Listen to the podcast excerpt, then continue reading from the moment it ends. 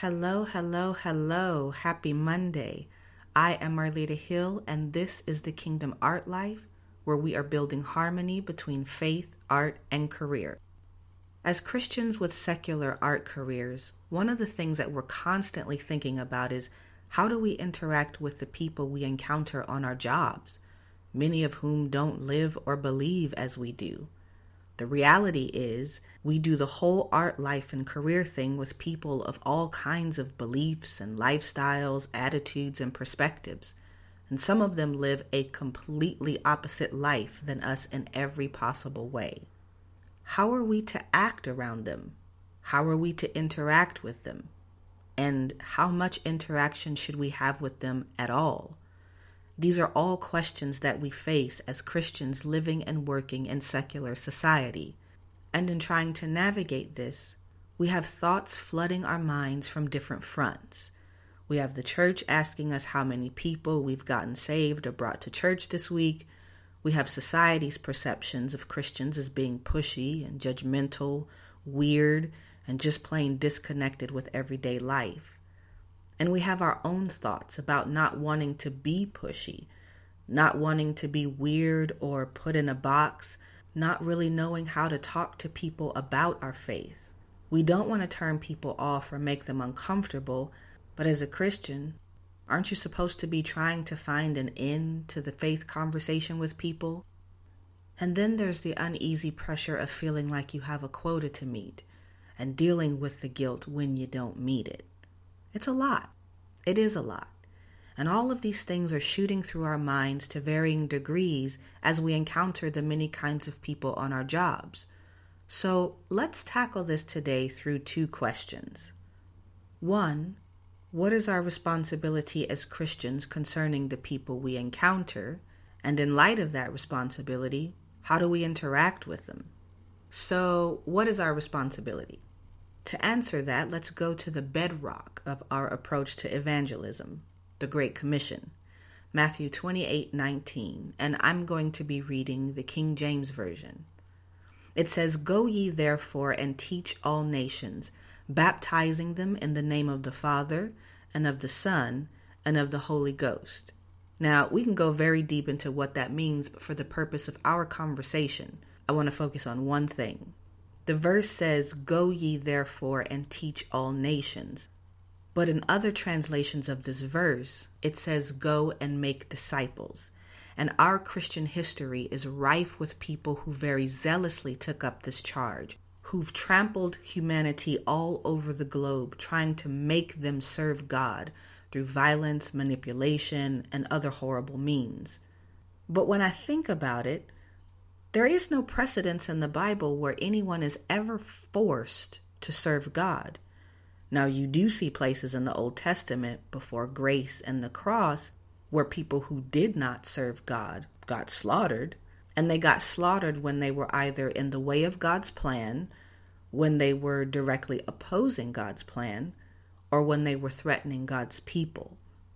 But to my knowledge, and please email me and correct me if I'm wrong about this, but to my knowledge, there is no precedence for anyone in the Bible ever being forced to serve God. So, from this, we know what our responsibility is not. It is not our responsibility to force, manipulate, guilt, or scare anyone into serving God. Now I want us to look at Matthew 28 19 in light of Mark 16 16, where it says, He who believes and is baptized will be saved, but he who does not believe will be condemned. So basically, this verse says, He who believes and is baptized, that person who believes will be saved. And if we pair this with Matthew 28 19, the person who believes is the person you make a disciple out of. You teach and make a disciple out of the person who believes and is baptized. Because these two verses are not just talking about forcing people to say, I believe God, but it's about teaching people to be living, walking doers, to be people whose life is a constant exercise and manifestation of belief in God. But the people you teach to do that are people who have themselves made the decision to come into this way of life. The bottom line is that this is voluntary. So if being in relationship with God is voluntary, and even God respects our freedom to choose Him or not to choose Him, then what is the Christian's responsibility regarding the people we encounter? Simply, it is to be and to be led. That's it. The relationship with God that you are in is something that you entered into voluntarily. You made a choice to live your life for God. The people around you on your job have not made that same voluntary choice. They have not agreed to live their life for God like you have, and that's their right. They have a right given to them by God Himself to live their life however they choose to live it. Now, there will come a time where every one of us will have to account for how we've lived our life, but for the time being, we each have a choice in how we live it. So you made the choice to live your life for God and they did not. And in you choosing to live your life for God, you also agreed to live and not live in a certain way. But it's unfair for you and I to hold other people who did not choose what we chose to those same standards. It's unfair to expect them to fall in line with something they never signed up for. So it's not our responsibility to be the conduct police and let people know when their behavior is not honoring God because they never agreed to honor God in the first place. You did. And I did. So your first responsibility is to just do you. Their conduct is none of your business and it has no bearing on how you live or the standards you live by. So just live the way you've agreed and decided to live and honor their right to do the same. But isn't our job as Christians to share the gospel and pray for people and lead them in the prayer of salvation? Yes, it is. When God leads you to do that. Think about it. We read about all of the people that Jesus preached to, that he performed miracles for. But think about all of the people that he passed by, for all of the people that Jesus did minister to, there were many, many other people that he didn't, that he just passed by.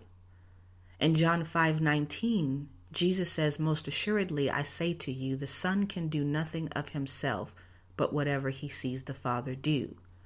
For whatever he, that is the Father, does, the Son also does in like manner." In John 12:49, he says, "I do not speak on my own authority." The Father who sent me has commanded me what to say and how to say it. Jesus was the very word of God.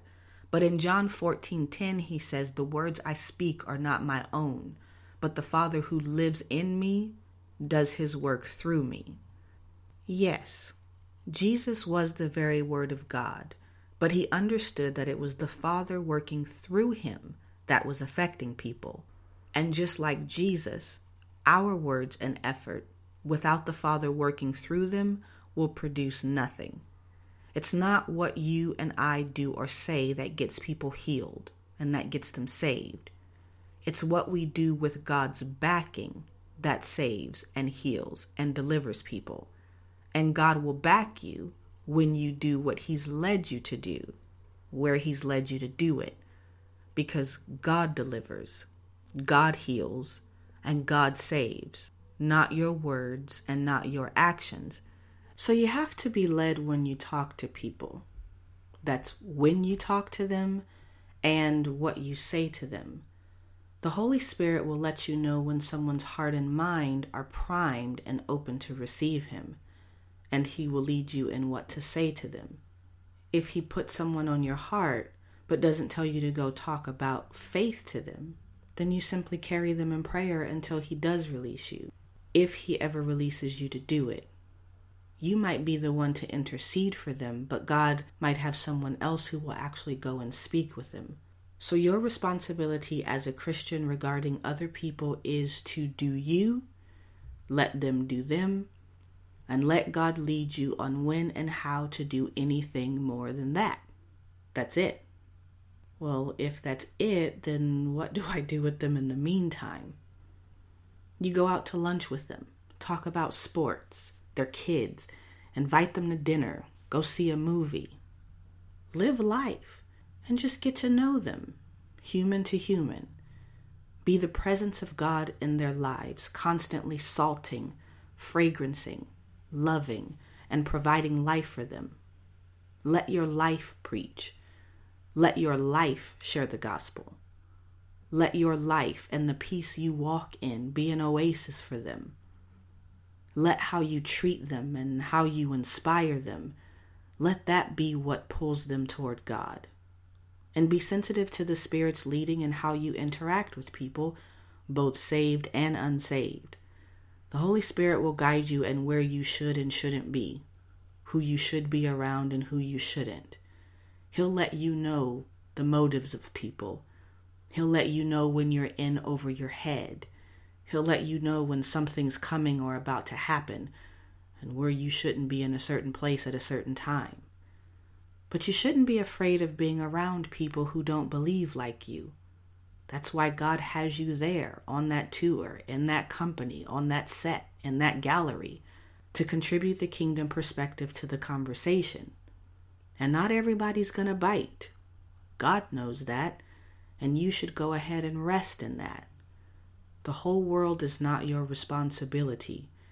You are only responsible for the people God puts on your heart. So talk to me. TheKingdomArtLife.com. Click on episode 14 and let me know. Does this give you some needed guidance or relief? And where have you grappled with these kinds of questions? The kingdomartlife.com, episode 14. And also in the show notes, I will have a link to a download for a free PDF called The Ministry in Your Presence that talks about how our presence brings ministry into an environment without us ever even having to speak. Okay, have a great week. TheKingdomArtLife.com. Click on episode 14. I'll see you in the chat, and I'll see you next Monday.